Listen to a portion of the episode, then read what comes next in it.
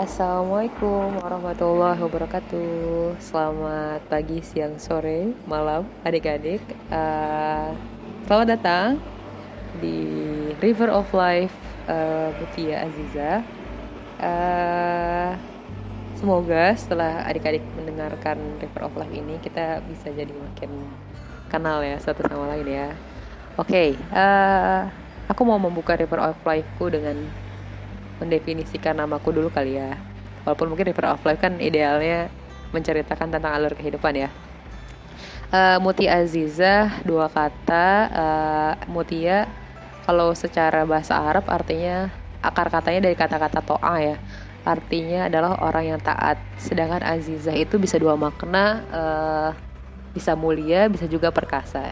Jadi aku mendefinisikan diriku sebagai sosok uh, pribadi yang didoakan oleh khususnya kedua orang tua aku gitu ya untuk menjadi anak yang taat dan juga bisa tangguh menghadapi segala challenge di uh, kehidupannya dan menjadi sosok yang mulia gitu deh. Oke, okay, mau sedikit cerita tentang hmm, cuplikan episode kehidupan yang membentuk diriku ya.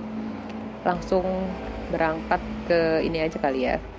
Jadi aku berasal dari uh, sebuah keluarga. Ya aku anak kedua dari empat bersaudara kita semua perempuan. Uh, aku bedanya cuma satu tahun sama kakakku dan ketika kecil aku cukup merasa dibandingkan dengan kakakku uh, in a good way sih sebenarnya kayak dari segi prestasi dia bagus terus dia rajin terus dia juara satu terus aku enggak. Tapi uh, kalau sekarang isu, itu udah nggak jadi isu sih udah udah menerima dan udah uh, udah apa ya udah tahu gitu kenapa alasannya dan oke okay, ngambil sisi positifnya aja. Tapi dulu sempat ngerasain kesulitan. Jadi ketika aku belajar bahkan aku ngerasa ah, ngapain belajar? Tuh juga nggak akan sebanding juga dengan apa yang kakakku peroleh. Jadi akhirnya malas-malasan belajar. Terus sampai akhirnya ketemu pas SD itu sama guru yang menyenangkan ya. Jadi kelas 6 ketemu guru yang menyenangkan khususnya di pelajaran matematika kelas 3 SMP juga sama, kelas 3 SMA juga sama. Jadi akhirnya bisa meningkatkan motivasi belajar ya. Jadi walaupun secara peringkat di SD nggak pernah ranking satu, tapi di SMP pelan-pelan naik lah ya ke tiga besar. Terus akhirnya di SMA uh, eh, ranking satu. Ini nggak mau jumawa ya, tapi uh, apa ya ternyata bisa. Jadi aku melihat diriku, oh ternyata bisa loh ya ranking satu. Gitu dan menariknya uh, aku jadi mengetahui bahwa ya namanya proses adalah sebuah hal yang sangat penting gitu. Nah kemudian hal yang paling di highlight juga dari momentum kehidupanku adalah ketika SMA jadi sebelum masuk SMA oh ya. Oh ya eh, sebelumnya aku masuk SMA itu SMA nya pesantren. Ada di daerah Jati Asih Bekasi Selatan. Uh, masuk situ awalnya karena tragedi nggak keterima SMA negeri ya. Gitu jadi uh, kenapa namanya tragedi? Karena memang sempet ya nangis nangis bombay gitu kan. Uh,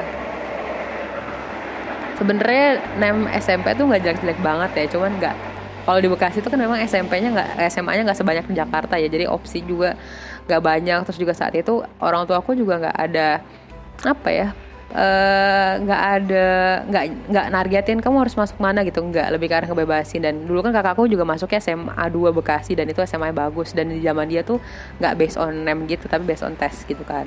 Nah di zamanku yang udah based on name ya akhirnya itu menjadi sebuah isu yang sangat besar gitu ya. Karena sebenarnya 8,3 adalah rata-ratanya tapi itu ternyata nggak terlalu bagus ketimbang rata-rata se antero Bekasi ya. Gitu jadi eh, nggak uh, masuk lah pada akhirnya ke SMA SMA negeri yang oke. Okay. uh, terus uh, tiba di titik galau tuh ya kan kayak semua orang udah kayak udah dapet sekolah terus kayak gue gimana nih? Dan playlist lagu Rosa ku menangis tuh diputar terus. Maksudnya akhirnya jadi jadi melo deh kehidupannya sampai di satu titik mungkin ini juga bagian dari rencana Allah ya jadi akhirnya aku uh, didaftarin sama abiku uh, dia aku manggilnya kalau ayah tuh abi ya didaftarin sama Abi ke SMA IT Yapit yang ada di tadi Jati Asih ya dengan kondisinya harus berasrama, berpesantren. Ya sebenarnya awalnya kayak aku lupa sih awalnya apakah aku ragu atau aku langsung masuk aja karena eh, nggak uh, ada pilihan lain kan gitu kan. Tapi dulu di SMP aku juga pernah ini sih uh, mencoba pesantren walaupun akhirnya gagal. Dalam artian ya minta pulang nangis-nangis gitu kan. Nah akhirnya di SMA ini uh, kita coba ya. Dengan kondisi kan jarak yang lebih dekat ya dengan rumah masih di Bekasi juga. Walaupun mungkin secara jarak ya lumayan sih sekitar satu setengah sampai dua jam PP gitu. Terus habis itu akhirnya coba alhamdulillah so far sih enjoy. Bahkan di situ kayaknya nemuin banyak hal baru yang uh, dieksplor ya khususnya dalam hal pengetahuan agama. Jadi uh, belajar bahasa Arab lebih banyak ya ketimbang pas SD SMP karena aku basically dari TK SD SMP itu di sekolah ITIT terus saya Islam terpadu gitu. Jadi di SMA ini bahkan lebih banyak lagi yang dulu cuma belajar bahasa Arab doang di buku pelajaran yang juga ada bahasa Indonesia nya tapi di SMA ini dapatnya pelajarannya bener-bener parah sih banyak banget. Jadi kayak beranak dua kali lipat misalnya anak-anak sekolah negeri cuma dapat misalnya sekitar 10 mata pelajaran. Kalau misal di kita tuh sampai 20-an lebih. Bahkan kita durasi waktu uasnya juga sampai tiga minggu kalau salah dua minggu ya.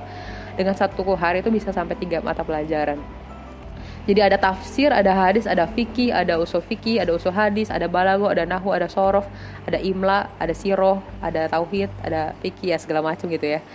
Awalnya uh, tempat takut gitu, aduh gimana nih kan gue nggak ngerti bahasa Arab gitu kan.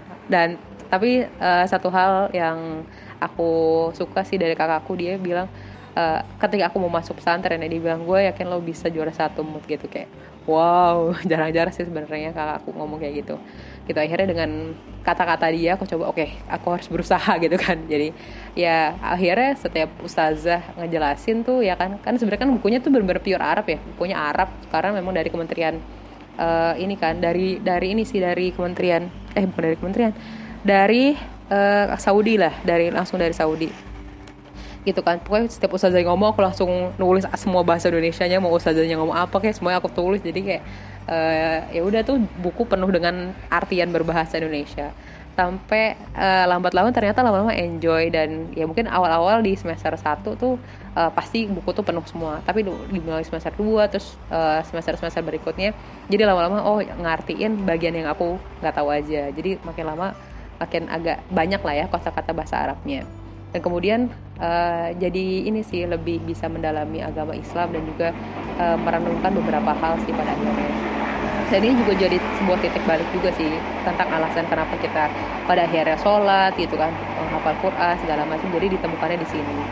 Terus juga di sini lingkungannya sangat kondusif ya namanya juga pesantren ya. Terus akhirnya uh, memudahkan aku untuk menghafal Quran gitu. Dulu sebenarnya udah punya hafalan Quran jadi ngafal Quran sejak SD kan SD SMP tapi memang nggak yang oke-oke banget lah ya hafalannya.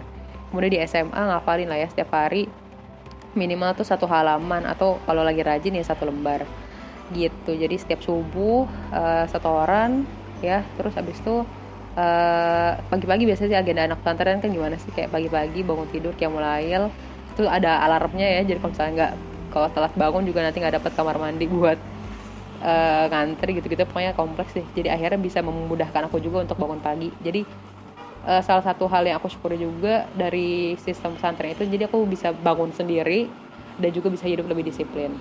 Gitu. Terus habis itu biasanya habis subuh langsung kita pergi ke rumah ustazahnya langsung ngantri buat setoran.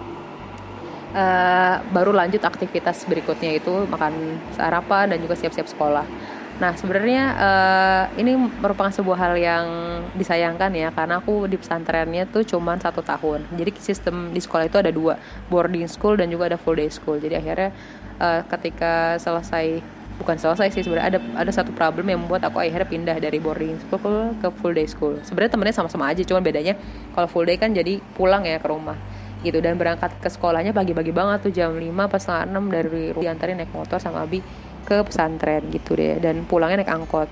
Dengan selalu aku ketiduran di angkot gitu. Gitu.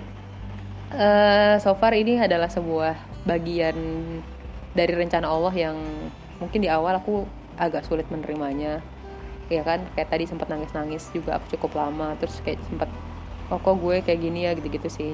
Tapi ternyata berakhir uh, dikenang manis gitu ya selama momen pembelajaran di sana dan akhirnya mengantarkan aku juga ke sastra Arab UI walaupun uh, ya masuk sastra Arab tuh juga ada dramanya tersendiri juga sih karena nggak keterima di Eva ya.